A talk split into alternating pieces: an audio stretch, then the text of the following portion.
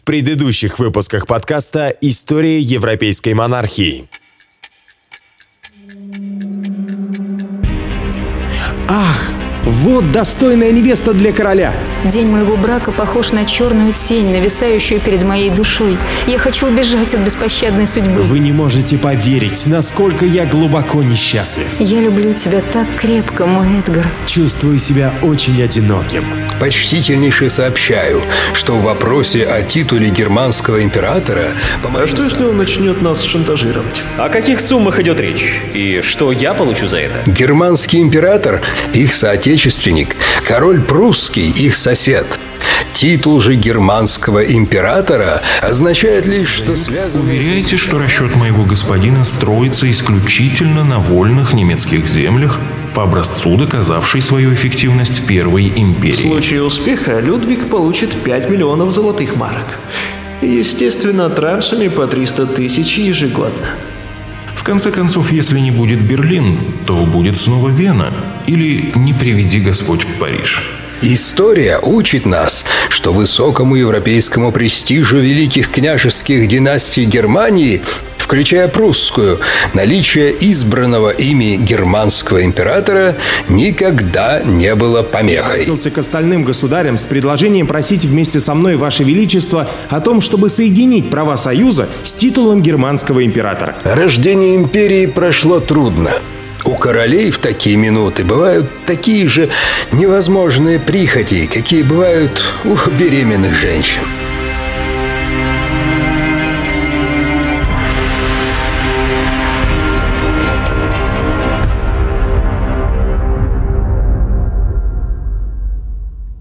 История европейской монархии.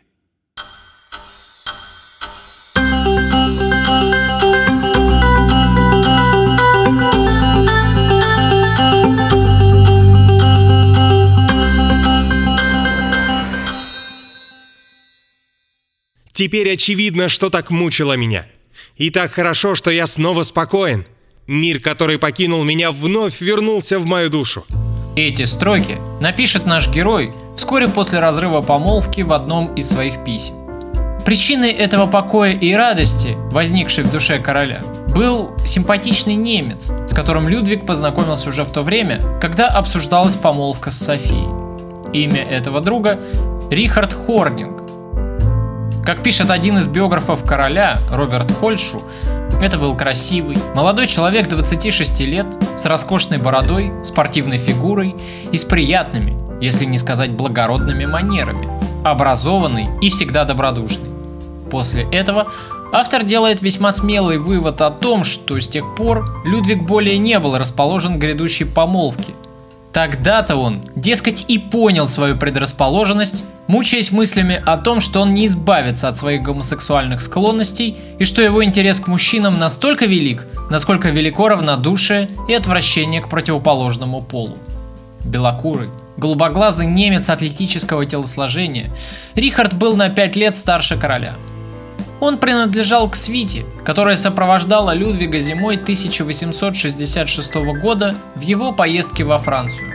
Он был превосходным наездником, и с королем его объединяла взаимная любовь к лошадям. Молодые люди подружились очень быстро после первого знакомства. Дневник Людвига даже содержит запись о довольно трогательной клятве в дружбе, которую оба они подписали. Людвиг отмечает в своих записях день, когда он встретил Хорнинга, чтобы не разлучаться больше никогда и не оставлять друг друга до самой смерти. Вместе с Рихардом король часто посещает удаленные баварские замки и уединенные горные хижины. Спустя некоторое время Рихард становится посредником между королем и его министрами. А еще через какое-то время, устав от мирской суеты, друзья отправляются инкогнито в путешествие по Германии и Франции. Рихард Хорнинг путешествует с королем под вымышленным псевдонимом графа фон Берга.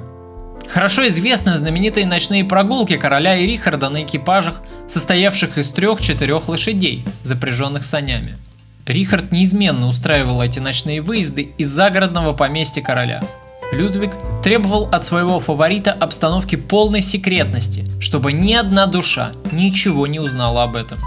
Лакеи, сопровождавшие этот экстравагантный экипаж, были разодеты в наряды эпохи Людовика XIV.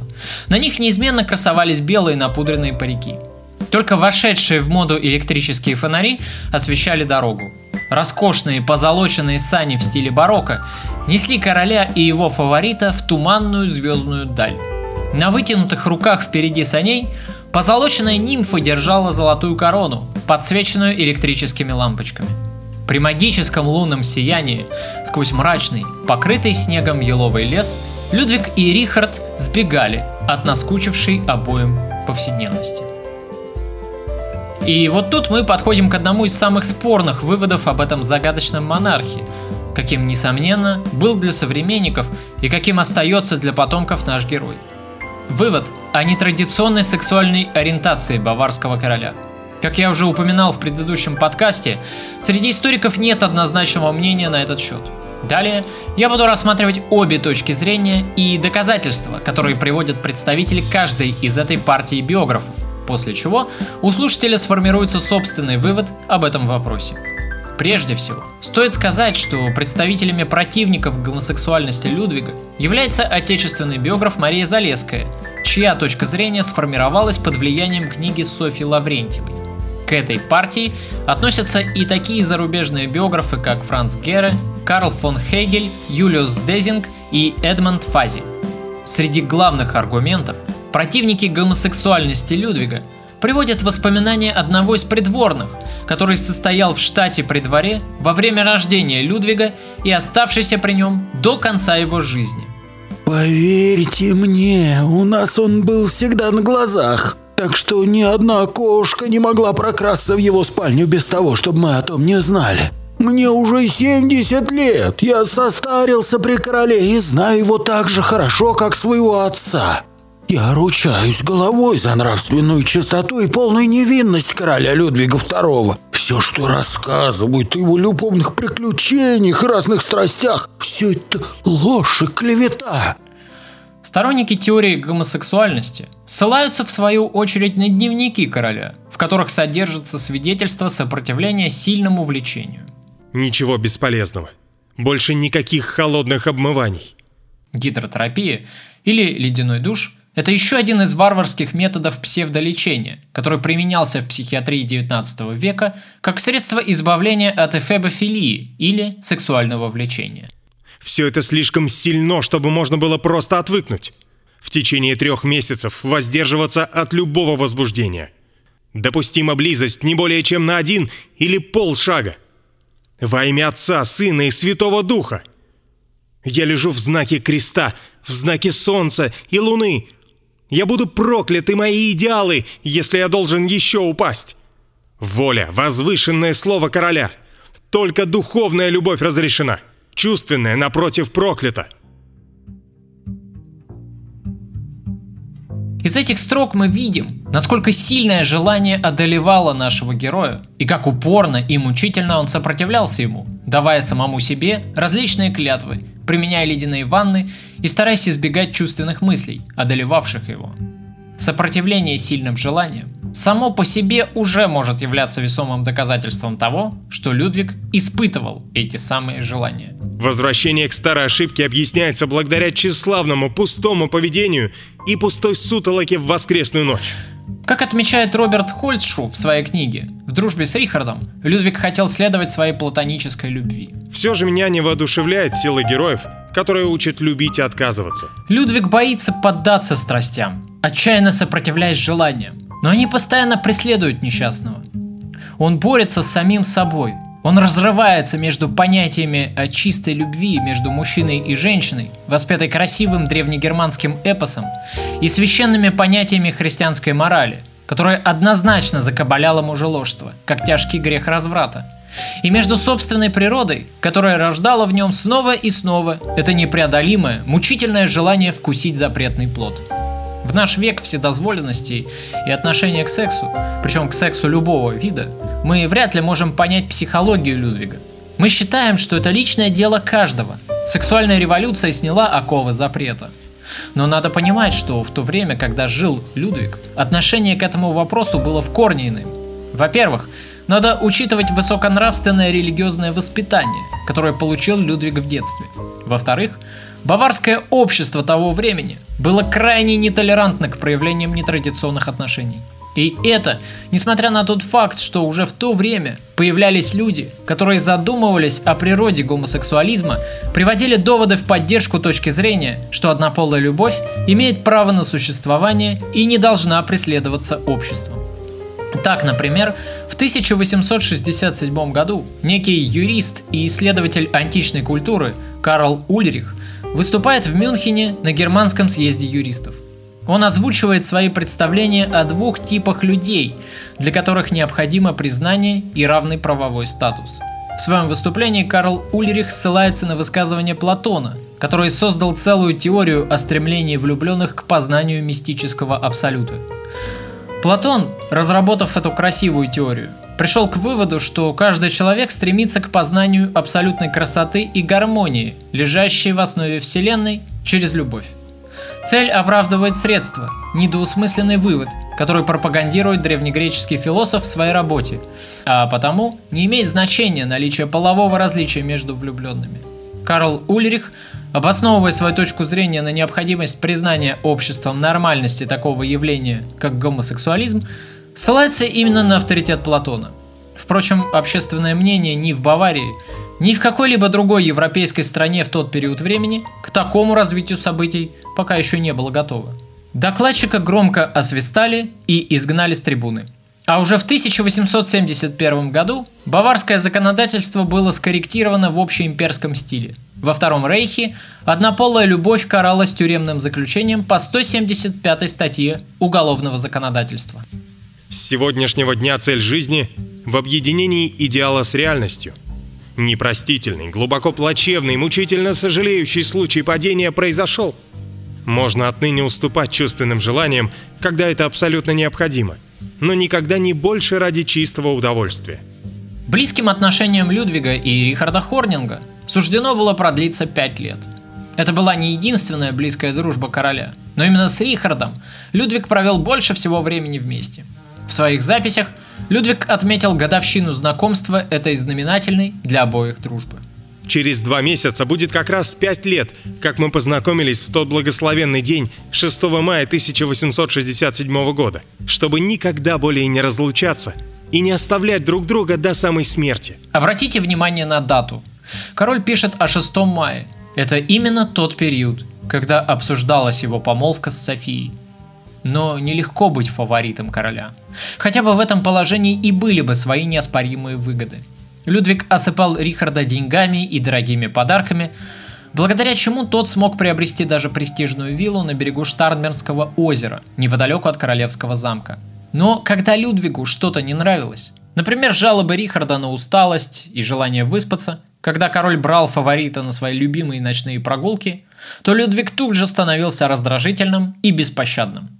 Так, в частности, Оливер Хилмс отмечает, что поведение Людвига по отношению к Рихарду на первый взгляд было противоречивым. С одной стороны, король писал своему другу нежные послания, делал ему дорогие подарки и допускал в буднях большую близость. С другой стороны, Людвиг обращался со своим шталмейстером, подчас как с самым презреннейшим из слуг. Со слов очевидца, Рихард часто должен был в ветер и в дождь спускаться с коня чтобы поднять вверх горностаевую мантию на открытые плечи Людвига, если она сползала, или очищать апельсин от кожуры.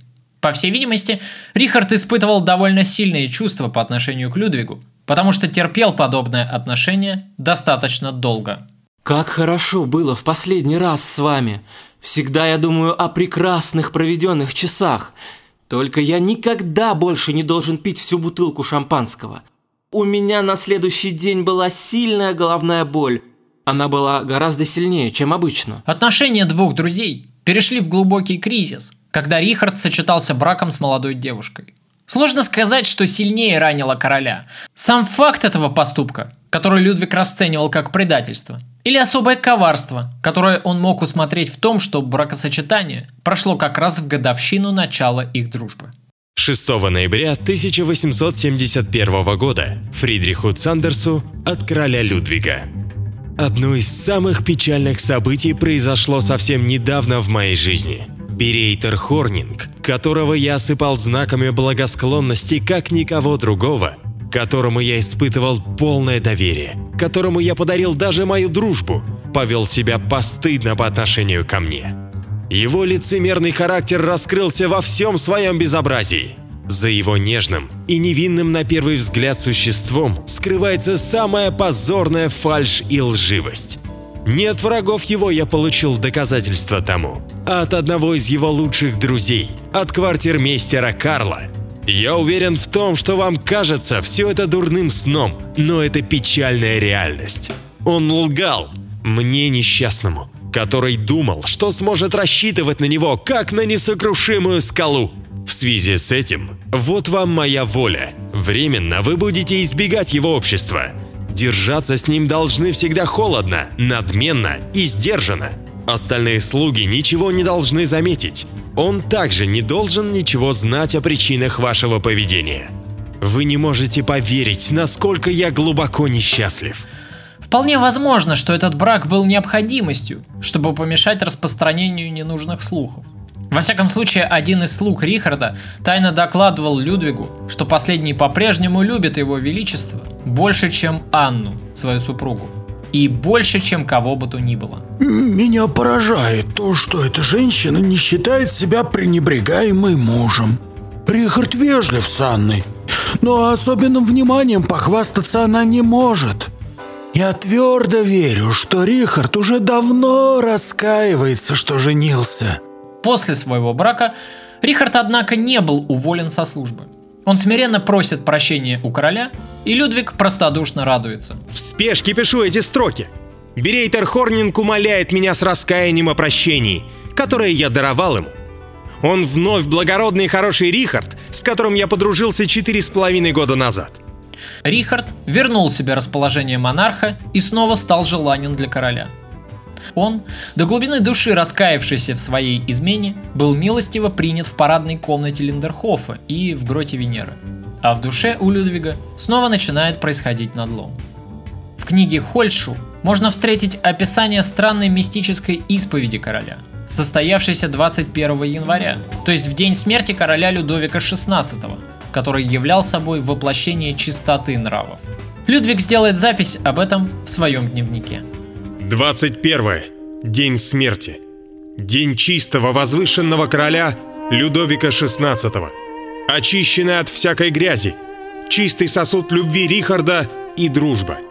В священных водах освященное кольцо дает владельцу огромную силу, силу отказа. Чистый и святой поцелуй один раз. На основании этой записи биограф делает вывод, что Людвиг тем самым якобы осуждает свое сексуальное влечение к Рихарду как грех. Он хочет измениться и обещает в своих молитвах вечный аскетизм и воздержание. 3 февраля. Последний раз. При суровом наказании. У короля хватает силы воздерживаться на две недели. Затем снова происходит срыв. И затем вновь торжественные клятвы. Целый год больше не целоваться – из лилии черпать силу, чтобы противостоять всем искушениям на протяжении года. Но сила клятвы в своем дневнике теперь кажется Людвигу недостаточной, и он даже издает специальный указ от имени французских королей, который как бы призывают его к нравственной чистоте, строго наблюдая за своим подопечным с высоты небес. Именем короля Людовика XIV и короля Людовика XV приказываю, что в ночь с 14 на 15 октября 1872 в последний раз прикоснуться. Окончательный разрыв между Рихардом и Людвигом произойдет в 1884 году, то есть после 17 лет пребывания Рихарда при дворе короля. К тому времени они уже давно перестали быть близкими друзьями, хотя Рихард и продолжал свою службу. Этот эпизод описан в воспоминаниях князя Филиппа Эленбурга, правда со ссылкой на неподтвержденные слухи. Затем ко мне пришли слухи, как известие, что король стрелял в своего бывшего доверенного лица, шталмейстера Хорнинга. Мужчина достойный уважения, и он уволен с позором теперь окончательно со службы.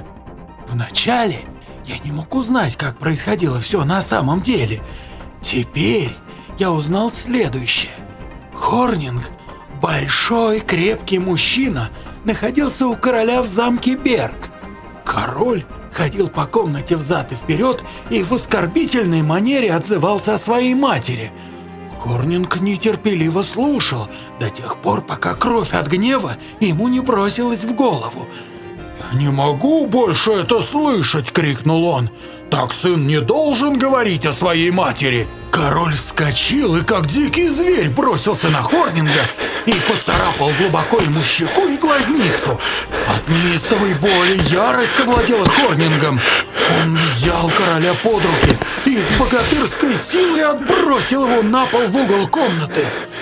Дрожа и трусливо, король начал умолять о жизни. «Я дам тебе все, что ты захочешь. Проси, что тебе нравится. Только не убивай меня!» Хорнинг покинул несчастного и не видел его вновь. Король хотел застрелить его, когда он шел из замка. Не нашел заряженный револьвер.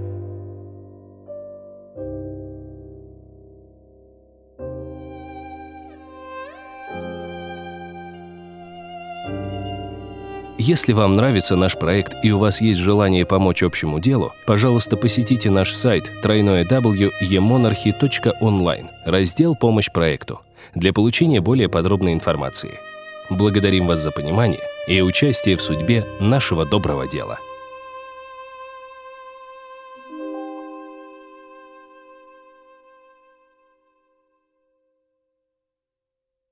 Однако, Рихард Хорнинг был далеко не единственным подобным другом в жизни нашего героя. Вообще, историки, являющиеся сторонниками теории гомосексуальности короля, задаются вопросом, когда склонность Людвига к мужскому полу проявилась у него впервые. Исходя из анализа дневников и писем в период его дружбы с Хорнингом, можно сделать вывод, что Рихард стал первым возлюбленным короля, и что Людвиг изо всех сил сопротивлялся запретной любви. Однако Оливер Хилмс, автор довольно скандальной книги о Людвиге, находит другую, более темную сторону нашего героя. Два брата Фельк служили в королевской конюшне под началом обершталмейстера Отто фон Лерхенфельда, когда обоим было предъявлено обвинение в изнасиловании молодой девушки. В то время это считалось тяжелейшим преступлением, в которое немедленно должна была вмешаться прокуратура. Однако делу не дали хода, несмотря на то, что обершталмейстер требовал принять меры. Причины, по которым дело было замято, по мнению автора, имели деликатную подоплеку. 20-летний Йозеф Фельк пользовался особым расположением и вниманием короля. Например, в день своего 20-летия, пишет автор, король делает в своем дневнике запись. «После обеда мой любимый Фельк у меня нежные моменты. В октябре 1865 года Йозеф Фельк один сопровождает своего короля в двухнедельной поездке через Алгау в Швейцарию. Король передвигался инкогнито, останавливался на постой в простых домах и делил со своим конюшином комнату. Франц фон Фистельмастер в свою очередь делает запись в собственном дневнике от 2 декабря. Король встает теперь только в 11, потому что допоздна скачет с фельком на лошадях. Видимо, понимая, что выводы основываются на довольно зыбкой почве, автор ограничивается лишь риторическим выводом. Был ли Фельк любовником короля, можно только предполагать. Однако, точка зрения автора все-таки склоняется к тому, что, как минимум, один из братьев состоял с королем в чувственной связи, потому что на страницах своей книги он цитирует воспоминания судьи Кристофа Вельцеля, в чьем ведении находилось скандальное дело об изнасиловании. Лерхенфельд явился в понедельник 2 числа этого месяца в мой кабинет и стал расспрашивать о том, как обстоит дело братьев Фельк об изнасиловании, на что я ответил ему, что не вижу оснований возбуждения дела. Лерхенфельд стал настаивать на возбуждении дела, и вот по какой причине. Среди франконцев и швабов разносятся слухи о том, что его величество король состоит с обоими конюшинами в непотребных отношениях. Его величество является шпинатовтыкателем и использует для этого одного из братьев Фельк. Если критически рассматривать историю с братьями Фельк, то мы не можем считать ее доказательством в исследуемом нами вопросе поскольку она не содержит никаких очевидных фактов и больше похожа на сплетню. Например, мы не можем ничего утверждать с достоверностью, поскольку само по себе обвинение в изнасиловании нам неизвестно. Неизвестны детали этого происшествия, и очень может быть, что реальных доказательств изнасилования братьями представлено не было, и что это была всего лишь попытка кого-то свести с ними счеты, А может быть, сексуальная связь и имела место, но по обоюдному согласию, что само по себе уже не может являться изнасилованием. Одним словом, мы не обладаем достаточным количеством проверенной информации о фактах, а потому данная история не может рассматриваться нами всерьез. Тот факт, что король проводил много времени с кем-то из своих слуг, тоже не является весомым аргументом в отсутствии других доказательств. Но тогда остаются дневники короля, возразят мне сторонники теории гомосексуальности Людвига. Из них явственно следует внутренняя борьба Людвига со своим плотским желанием. Но и тут дело обстоит далеко не так просто. Для того, чтобы опереться на записи дневников, как на доказательство, необходимо проследить историю этих самых дневников, чтобы понять, каким образом они дошли до широкой печати и через чьи руки проходили. Это имеет колоссальное значение. И вот как раз на этом пути нас и поджидает немалый сюрприз. 28 лет своей жизни Людвиг вел дневник. Два последних тома из девяти охватывают период его жизни с 1869 по 1886 годы, но они были потеряны для потомков безвозвратно во время Второй мировой войны. Все, что нам осталось, это лишь перепечатки записей, сделанные во время государственного переворота 1886 года, то есть 33 страницы из 400 имевшихся. Но можно ли полагаться на такие перепечатки, которые сами по себе не являются уже первоисточником? Хорошо известно, что у короля был непростой почерк. Где гарантии, что человек, который перепечатывал записи, правильно прочитал отдельные слова и сохранил оригинальный смысл текста? А сам текст этих дневников, как мы с вами видим, был довольно непростым. Кроме того, еще сохраняется и относительно высокий риск того, что переписчик мог сознательно сфальсифицировать текст, чтобы оправдать безумие короля, потому что правительство Баварии, настроенное враждебно по отношению к Людвигу, нуждалось в подобных доказательствах. Итак, теперь, когда кажущаяся неопровержимость доказательств одного из лагерей историков пошатнулась, продолжим с холодным и беспристрастным разумом исследование оставшихся фактов, которые под громкими выводами продолжают приводить нам сторонники гомосексуальности Людвига. Оливер Хилмс, описывая в своей книге историю общения Людвига с Паулем Турнентаксисом, сразу же делает безапелляционный вывод, что этот человек стал первым любовником нашего героя. Пауль происходил из старинного аристократического и очень влиятельного рода. Поначалу он состоял на баварской военной службе, а затем в 1863 году он поступил на службу к Людвигу, тогда еще к кронпринцу, в качестве флигель-адъютанта. Он стал персональным секретарем Людвига, отвечая за его переписку и выполняя общие мелкие поручения. Как пишет автор биографии, двух молодых людей связывали общие интересы – они любили театр и оба обожествляли Рихарда Вагнера. Похоже, что любовь к Вагнеру являлась отличительной чертой всех близких друзей нашего героя и было своеобразным ключом, доступом в душу к Людвигу. У Пауля был хороший голос, и он умел играть на фортепиано, поэтому он часто музицировал для Людвига. Оба любили природу и при первой же возможности ходили в горы. Горячо любимый Людвиг, как же билось мое сердце, когда я увидел издалека твою приближающуюся карету. Ты спрашиваешь меня, думал ли я о тебе? Но ты знаешь, что ты — это единственное, о чем я думаю, что я всецело принадлежу тебе, что твой образ всегда перед моими глазами. О, мой единственный горячо любимый друг! Я также буду мечтать, что мне во сне явится твое прекрасное лицо. Твои прекрасные любимые глаза будут смотреть на меня. Я буду упоительно счастлив. До свидания, верный друг. Спокойной ночи и сладких снов тебе. И думай о своем пламенно любящем Пауле. И снова знакомая ситуация. Пауль женится, и Людвиг резко меняет отношение к своему слуге, отдаляя его от себя. Вы знаете По? О, конечно же нет. Вы слишком молоды. Как жаль. Я на мгновение решил, что сижу напротив человека, который знал самого чудесного из писателей и который смог бы рассказать мне кое-что интересное о его жизни. Для меня Эдгар По является одним из величайших людей, которые когда-либо рождались на этой земле. Но, как и многие драгоценности, он был осужден терять свой блеск от постоянного трения об обычные камни. любое соприкосновение с внешним миром причиняет мне боль. Моя сущность совсем как у По, страдает из-за обостренной чувствительности. Оскорбление ранит меня настолько глубоко, что буквально обезоруживает меня, давит и прижимает к земле. И однажды они меня уничтожат. Даже унижение, которое я пережил, будучи ребенком, продолжает нарывать как открытые раны. Пристальный взгляд, пусть даже это будет взгляд обычного крестьянина, может угнетать меня. Унизительные газетные статейки заставляют меня ощущать себя несказанно жалким. Моя внутренняя суть чувствительна, как фотопластина. Каждое малейшее впечатление неизгладимо отпечатывается на ней.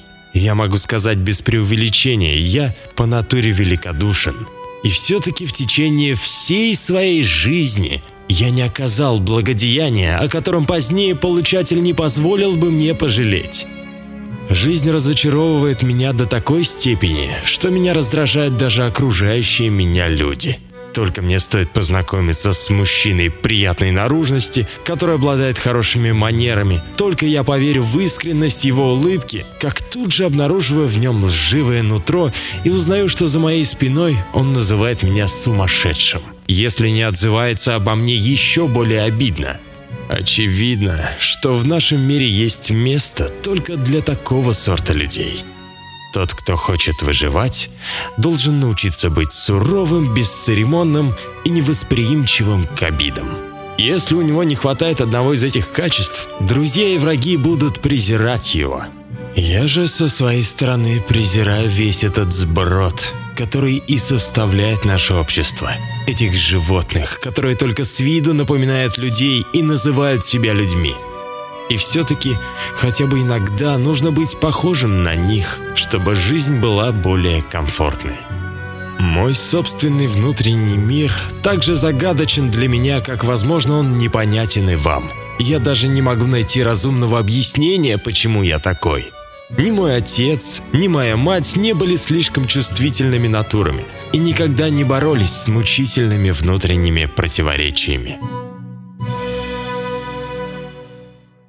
Комментируя подобные письма, биографы, которые не являются сторонниками гомосексуальности Людвига, указывают на использование стиля переписки в качестве возвышенного и пистолярного жанра дружеского письма. Один из исследователей биографии Людвига в личной беседе ответил на мою просьбу прокомментировать эти письма. Не стоит искать в подобных письмах признаки общения двух любовников. Современному человеку тяжело понять переписку тех веков и то, как эти люди выражались. Со ссылкой на переписку Людвига с Вагнером, в которой тоже встречаются выражения «мой возлюбленный» и признание в любви, эксперт отверг эти письма как доказательство чувственных связей Людвига с мужчинами. И действительно, несмотря на кажущуюся нелепость подобных аргументов, такая переписка могла вестись между двумя друзьями, чьи теплые, возвышенные, дружеские отношения сохранялись на протяжении всей жизни. В качестве иллюстрации этого примера можно привести письма Ивана Тургенева к Полине Виардо, в которых встречаются и такие строки. «О, мой горячо любимый друг, постоянно, днем и ночью, я думаю о вас. И с какой бесконечной любовью». Или взять, к примеру, знаменитые письма Элоизы Кабеляру, в которых встречаются такие обращения, как «своему единственному после Христа» и «его единственное во Христе». Или, например, «о возлюбленной», и тон которых является довольно нежным и трогательным.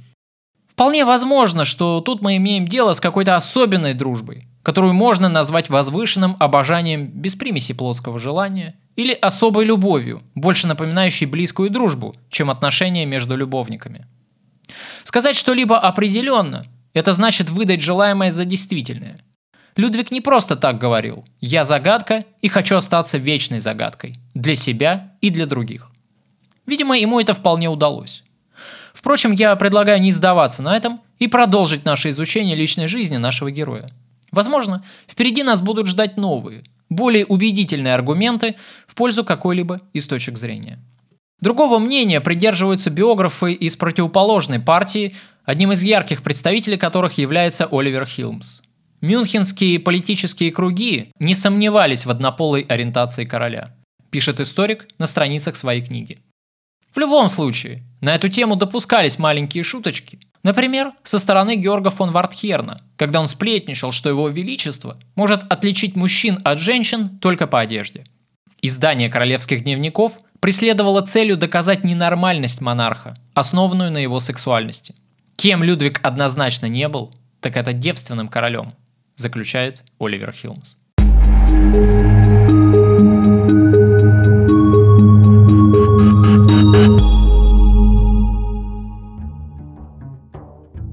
Однажды, посетив спектакль, поставленный по одному из произведений Шиллера, Людвиг был очарован игрой молодого и симпатичного актера. Этого человека звали Йозефом Кайнцем. После первого же представления восходящая театральная звезда получает от короля подарок – сапфировый перстень и письмо с призывом следовать трудному и тяжелому, но прекрасному и возвышенному призванию. Король приглашает его к себе в Линдерхоф. Когда актер прибывает в маленький Версаль, Людвиг просит юношу зачитать монолог Дона Карлоса из пьесы. Йозеф Кайнс быстро становится новым фаворитом нашего героя. До наших дней дошла замечательно сохранившаяся фотография, на которой изображен сам Йозеф, сидящий на стуле и держащий в руках шляпу. Подле него стоит Людвиг. Голова его наклонена чуть в бок, взгляд устремлен куда-то вверх, вдаль. Какой характерный взгляд, это просто поразительно. Почти на всех фотографиях, дошедших до наших дней, Людвиг смотрит именно таким странным взглядом, чуть в сторону, точно увидел что-то в дальнем углу. Увлечение Йозефом быстро перерастает у Людвига в фанатизм, как и в случае с Вагнером и с Рихардом Хорнингом. Король не отпускает от себя молодого актера. Они проводят вместе две недели в Лендерхофе, в течение которых ведут долгие беседы об искусстве и совершают длительные прогулки на природе. Людвиг даже вдохновляется идеей отправиться со своим новым другом в Испанию, где романтическая натура короля хотела бы найти сказочный край басков, сплошь населенный героями книг Шиллера. Но поскольку слишком далекий путь всегда отпугивал Людвига, то в конечном итоге путешествие это так и не состоялось. Зато Людвиг выбрал вместо Испании более близкую Швейцарию, куда и предложил Юзефу отправиться на пару недель под чужими именами.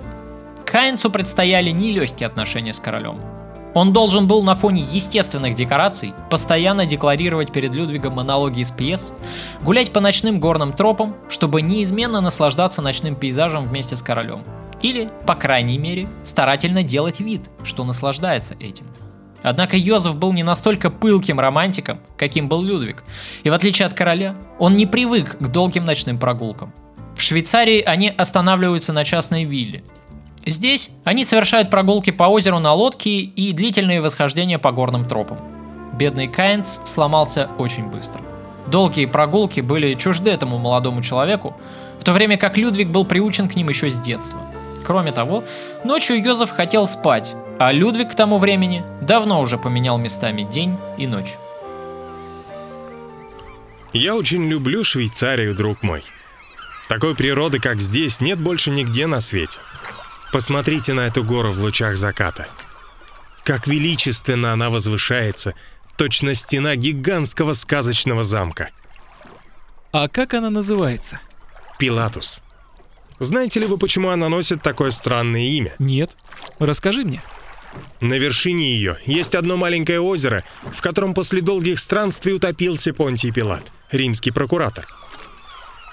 Сосланный римским правительством в изгнание, он не выдержал своей тяжкой участи и решил умертвить себя здесь, посреди этой величественной красоты. Ах, не будем же о грустном. Милый Йозеф, молю вас, исполните еще раз ту арию Арнольда, что я так люблю. Вы знаете, какое удовольствие доставляет мне ваше пение. Ах, Луи, я слишком устал. Давайте вечером. Я не хочу сейчас петь, к тому же это будет выглядеть нелепо. Между молодыми людьми постепенно возникает все большее отчуждение. Йозеф все чаще проявляет к просьбам короля равнодушие. Он все чаще ведет себя фамильярно и даже вызывающе. Скорее всего, такое поведение было продиктовано слишком большим различием в характере и интересах двух друзей. Йозеф просто устал и больше не мог этого скрывать. Все закончилось восхождением на гору Рютли в 2 часа ночи.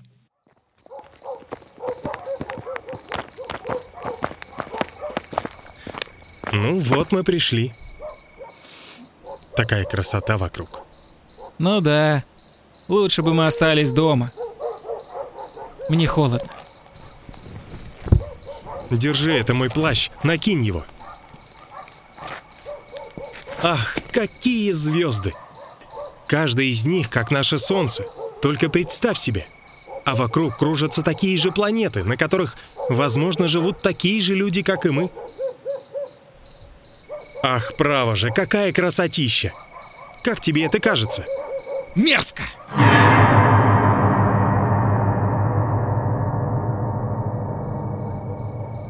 А по-моему, прекрасное место и время для твоего выступления.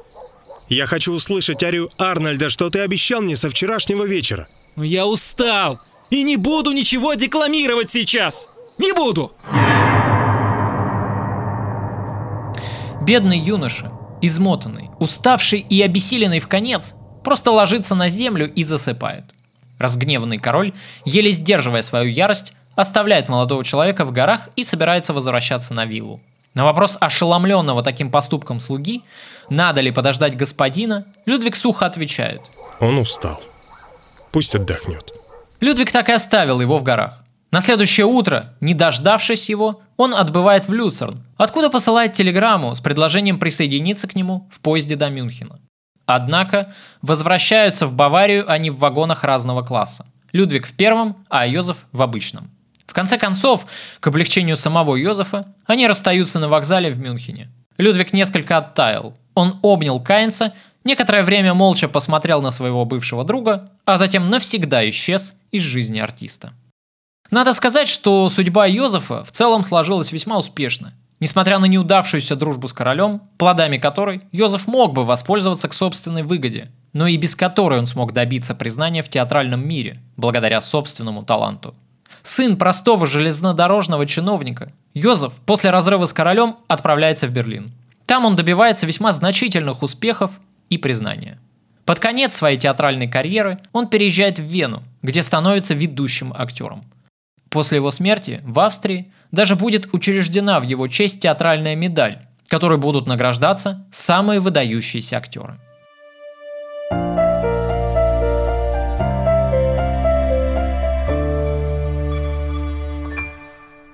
После расставания с Йозефом в психике нашего героя, кажется, происходит болезненный надлом. Людвиг явственно и с болезненной очевидностью начинает осознавать свое острое одиночество. В его характере, привычках и в манерах общения с людьми происходят сильные перемены. Эту перемену отмечает и Роберт Хольшу, который пишет в своей книге, что 1881 и 1882 годы отметили переломный момент в личной жизни Людвига – Король становится менее разборчивым в выборе новых фаворитов. Они все чаще сменяют друг друга и являются все менее порядочными людьми. Как пишет все тот же Хольшу, раньше всякая любовь начиналась с первого взгляда. Король писал письма, переполненные нежностью, и нежностью же сердце его наполнялось, когда он находил нового, дорогого друга. Между тем теперь его письма обедняются, становятся все циничнее. Он рассуждает в них о том, как сможет купить себе нового фаворита, который, по крайней мере, на короткое время сможет взять на себя роль его близкого друга. К 30 годам Людвиг превращается из стройного юноши в довольно крепкого мужчину богатырского телосложения. Отдаленно он напоминает современникам русского царя Александра III. Во всяком случае, комплекции правители эти были похожи. Такая мужественность короля очень нравилась баварцам, ценившим в своих правителях физическую крепость. Простой народ любил Людвига, и король отвечал простым людям взаимностью. Он мог подойти к любому крестьянину, встречавшему своего короля восторженными приветствиями, чтобы запросто заговорить с ним о жизни и о повседневных делах.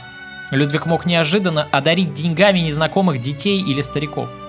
Но такие идеалистические сцены были крайне редки – потому что сам Людвиг не любил показываться на публике. Он даже пропустил торжества, устроенные в Мюнхене его семьей и придворными по случаю юбилея правления своей династии на Баварском престоле. Столица была всегда омерзительна королю. Он любил свою страну, любил ее жителей и горную природу, но он ненавидел Мюнхен. Однажды Людвиг даже оговорился, что поджег бы это проклятое гнездо с четырех сторон, совершенно без сожаления. Прогрессивный развивающийся город с его многотысячным населением тоже не отвечал королю любовью.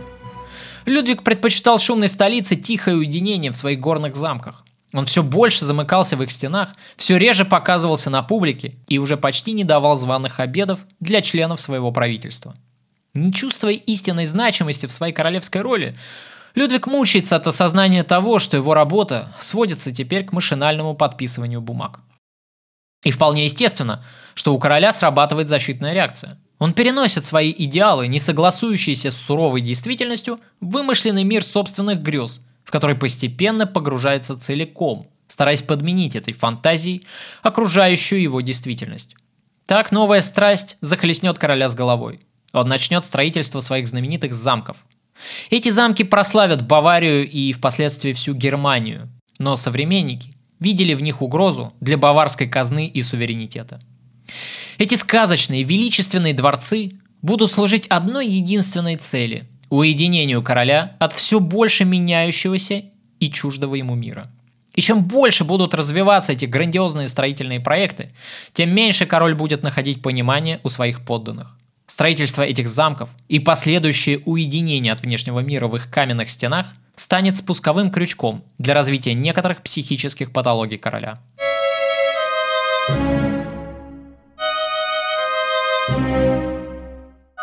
Для Людвига начинаются мрачные дни.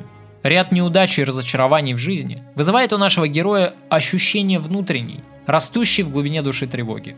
Людвиг начинает мучиться сомнениями. Его тяготит неуверенность в себе и неудовлетворенность своей жизнью. Он высказывает желание оставить престол и переселиться куда-нибудь в уединенное место. Король до минимума сокращает приемы. Слухи об отречении Людвига даже способствуют выдвижению кандидата от оппозиции. На престол предлагают возвести принца Луитпольда, то есть дядю Людвига. Эти слухи сам Людвиг воспринимает, конечно же, болезненно. Отношения с дядей и так непростые, после этого обостряются до предела. В конечном счете, король все-таки решил повременить с отречением.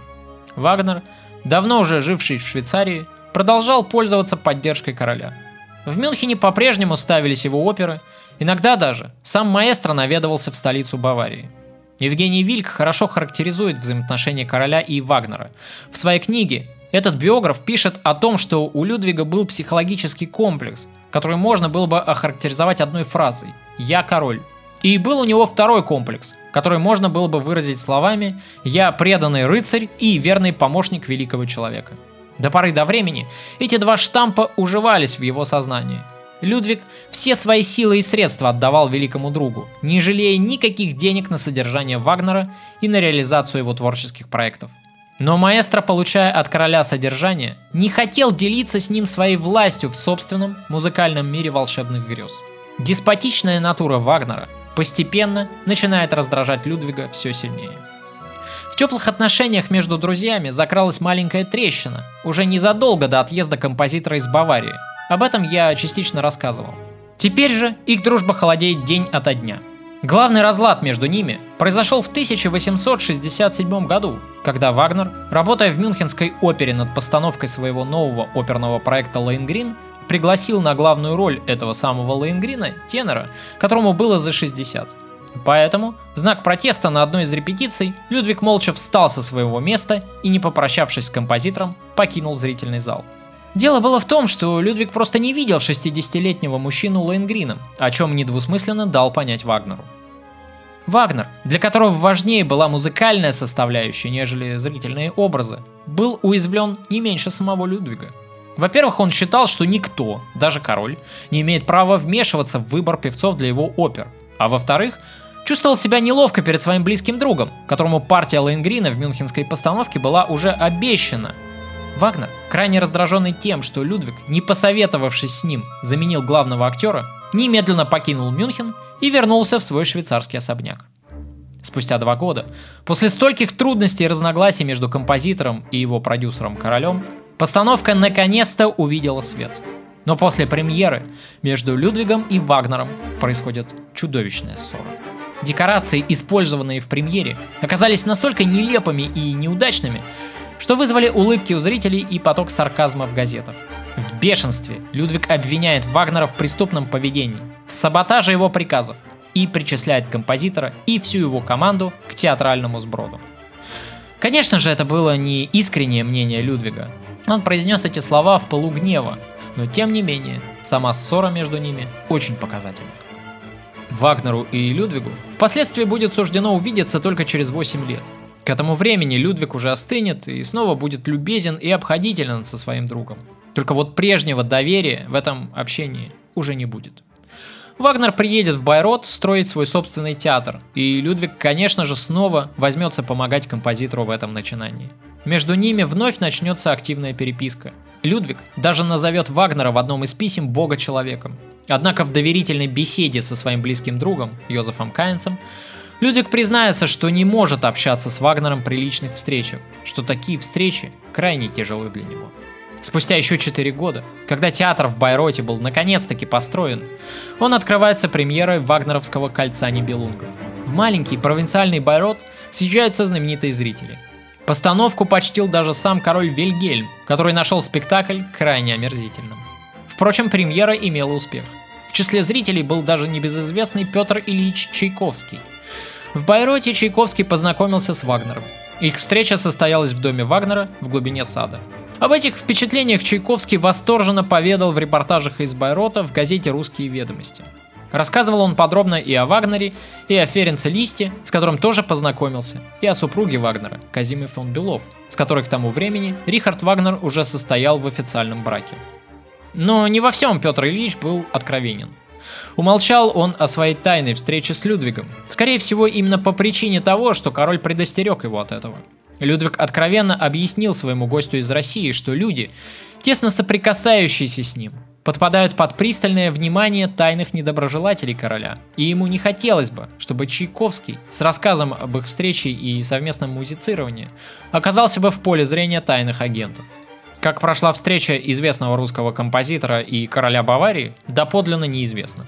Известно лишь то, что сам Людвиг восхищался тогда еще молодым гением Чайковского и вполне возможно видел в нем не только своего друга.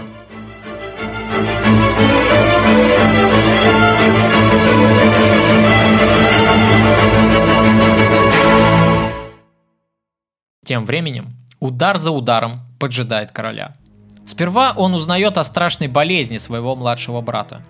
Аттона поразило безумие – Началось все с мучительных головных болей и бессонницы. За этими симптомами последовал диагноз – шизофрения. Людвиг с ужасом наблюдает, как коварный недуг лишает его родного брата человеческого обличия. Некогда милый и добродушный мальчик теперь похож то на беснующееся животное, то на равнодушное ко всему растение. Отто изолирует от общества и припровождает его в закрытый отдаленный замок для лечения. Но родственники прекрасно понимают, что страшная болезнь неизлечима. Тень этой таинственной болезни нависает и над королем. Людвиг точно так же страдает от бессонницы, часто бодрствуя ночами и отсыпаясь в течение дня. Постепенно у него тоже начинаются приступы мигрени, которые Людвиг снимает неумеренным потреблением вина или опиума. В кулуарах за спиной у Людвига шепчутся, что король, мол, следующая жертва безумия, которая затаилась у каждого из Виттельсбахов в крови и только ждет своего часа. Вскоре у Людвига проявляется еще один тревожный звоночек – Королю начинают мерещиться тайные недоброжелатели. Он подозревает ближайшее окружение в шпионаже за ним. Признается, что не может бывать на публике, потому что не переносит пристального внимания к себе. Комплекс боязни массового скопления людей был у Людвига еще с юности, но сейчас же его демофобия принимает ярко выраженные симптомы. К ней примешивается паранойя, которая нашептывает Людвигу, что некая тайная секта недоброжелателей только и ждет своего часа, чтобы уничтожить короля. Во время прогулок по саду Людвиг требует организации беспрецедентных мер безопасности, опасаясь, что за каждым кустом может скрываться наемный убийца. А однажды король даже и вовсе выбегает из церкви, когда во время рождественской службы он услышал резкий громкий звук упавшей каски жандарма. Тогда Людвиг решил, что это взрыв. В 1879 году один из современников охарактеризует впечатление о короле как о воплощении гротеска – Очевидец вспоминал, что случайно встретив короля, поразился его неестественной театральной походкой. Людвиг раскидывал при ходьбе по сторонам руки, сильно откидывал голову, резко кивая ей то вправо, то влево. Слуги, обслуживавшие короля в Линдерхофе, шептались, что тот, обедая в одиночестве, постоянно разговаривает с вымышленными собеседниками, королями Людовиком XIV и Людовиком XV, советуется с ними, шутит, да и сам смеется над шутками вымышленных людей – якобы сидящих с ним за одним столом. Король приказывает своему доверенному лицу регулярно подыскивать для него красивых молодых юношей и отправлять отчеты с фотографиями. Разглядывая фотографии статных красавцев, Людвиг подбирает среди этих подробных анкет новых слуг для своего ночного двора. Все это подтверждается перепиской короля с его новым доверенным лицом Хессельшвердом, который и занимается подбором такой прислуги. В своих письмах Людвиг неизменно напоминает ему, чтобы тот сжигал эти послания, дабы они не получили впоследствии широкой огласки. Король боялся скандала и шумихи вокруг своего имени и не хотел, чтобы такие подробности его личной жизни когда-либо всплыли. Однако, как видите, эти письма утаить не удалось. Комплекс «Я король» был у нашего героя всегда, но именно после 30-летнего рубежа он получает сильное развитие. Евгений Вильк на страницах своей книги даже пишет, что Людвиг всерьез стал интересоваться нравами и обычаями китайского, индийского и турецкого придворного этикета, отличавшихся своими крайними формами подобострастия перед императорским величеством. Людвигу доставляло удовольствие, когда его молодые и привлекательные слуги в преувеличенной манере выказывали знаки почтения королю. Он требовал, чтобы ему не смотрели в глаза, когда к нему обращаются, чтобы кланялись в ноги чуть ли не до пола. Однажды, когда один из слуг опрометчиво посмотрел королю в глаза, он вызвал этим очередную вспышку гнева. Людвиг приказал провинившемуся целый год носить маску, чтобы не видеть его преступной физиономии. Одним из молодых красавцев, найденных для короля Карлом Хассельшвердом, стал Балдуин Винспергер, ставший королевским форейтером – в тайных ночных выездах Людвига Балдуин в золотой ливрее должен был скакать впереди призрачного королевского экипажа, выделяясь силуэтом на фоне неба. Возможно, именно поэтому Людвиг в своих письмах и называет этого юношу небесным. Мой дорогой Карл, скажи дорогому Балдуину, как только у тебя появится возможность, что я много мечтал о нем сегодня. Я много думал о нем и страстно хочу его снова увидеть. Пусть он сфотографируется на еще более крупный формат, как можно скорее. И обязательно только у Ротмагера. Будь крайне осмотрителен с моими поручениями. Непременно сожги это письмо. Несмотря на явную расположенность короля к небесному конюху, вскоре у Людвига появляются и другие любимчики, подысканные заботливым Хессельшвердом. Балдуин вдруг приревновал короля и, видимо, выразился непочтительно по отношению к Людвигу. «Мой дорогой Карл, Балдуин – завистливый человек, это мне известно. Объяви ему, что если он и далее будет продолжать завидовать и проявлять свои чувства, он не сможет оставаться подле меня и впадет в окончательную немилость. Этого пока еще не случилось, но он должен остерегаться вызывать на себя мою немилость. Когда Людвиг через некоторое время узнает, что Балдуин Винспергер поженился, то следует характерная реакция – Балдуин тут же был отправлен королем в отставку. Лишенный привилегий и, видимо, осознав, как хорошо жить на щедрые подарки короля, Балдуин вскоре возвращается к Людвигу со всевозможными знаками раскаяния и почтительности и заявляет, что развелся с женой. После этого он просит короля вернуть его на службу. И вскоре Балдуин снова принимается в число придворных его величества. Однако один из его недругов доносит Людвигу, что Винспергер соврал по поводу развода. Разгневанный, Людвиг приказывает выкинуть обманщика со двора, а доносчика делает своим новым фаворитом. Однако через какое-то время и тот в чем-то провинился перед королем. И Людвиг в новом припадке ярости приказывает отослать очередного бывшего фаворита в Сибирь. Да, именно такой приказ он отдает – отправить нечестивца в ссылку в Сибирь. Бессменный Карл Хессельшверт осторожно заметил королю, что исполнить это приказание не представляется возможным – но тут же весьма разумно предложил альтернативу. Запереть провинившегося лакея в подземелье, строящегося для короля замка Ноэ-Шванштайн. Людвиг с восторгом принял идею своего камердинера, и Хессельшверт тайком отослал неугодного королю лакея в Мюнхен, а своему работодателю доложил о том, что исполнил его приказание, и несчастный мальчик теперь денно и ночно рыдает в подвалах замка, моля о прощении. Известны и другие проявления гнева короля – Порой он приказывал сечь своих слуг розгами за малейшие признаки непочтительности, которые могли померещиться Людвигу в неосторожно брошенном косвом взгляде, выдворять их в Америку или сажать на молоко и хлеб.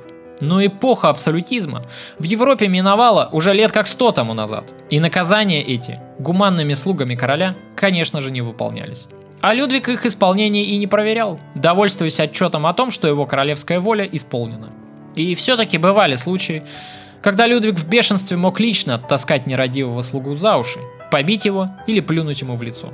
Последние годы жизни Людвига будут наполнены страшным одиночеством и цинизмом, который полностью убьет в нем того возвышенного, прекрасного романтика, которого мы знаем по первым выпускам подкаста. Роберт Хольшу черными красками описывает финал жизни нашего героя. В то время как король становится старше, он постоянно находится в поиске новых друзей, которые должны были быть немногим старше 20 лет, пытаясь заткнуть полуфабрикатом дружбы за деньги разрастающуюся пропасть внутри себя. Новые партии юношей, прибывающие ко двору, которые, возможно, оставили дома молодых невест и любимых девушек, воспринимают со стыдом и отвращением явление нервно истощенного, обрюзгшего и уставшего от жизни мужчины без передних зубов. Они боятся его и в то же время знают, что это их король. Его парфюм пахнет необычно и вызывает в них отчуждение – его желание к сближениям и соблазнению непривычны для них. Они с ужасом наблюдают странную походку короля, который сильно отбрасывает ноги при ходьбе, резко крутит головой, точно шарнирная кукла, а затем тяжело опускается на стул, механически поворачивая голову туда и обратно. Запрос на новых фаворитов с каждым днем возрастает все сильнее, и камердинеры приходят к мысли поставлять ко двору молодых солдат из мюнхенской кавалерии. Эти неопытные, добродушные парни, которые поступили на службу из простых семей, чаще всего крестьянского происхождения, с благоговением смотрят на своего короля и пока еще не подозревают о том, что их ожидает. Не все из них чувствуют себя в своей тарелке, когда вдруг сокращается расстояние, отделяющее их от короля – и их внезапно осыпают рубинами и драгоценностями, чтобы затем равнодушно окунуться в мутную воду странной дружбы. Но прав ли автор в своих мрачных картинах? Действительно ли под конец жизни Людвиг превратился в сладострастного безумца, каким видят его некоторые авторы, включая Хольшу и Вилька? О строительном увлечении короля, о безумии, реальном или приписываемом Людвигу, а также о последовавшем вскоре государственном перевороте, мы подробно поговорим в следующем, заключительном выпуске подкаста о Людвиге.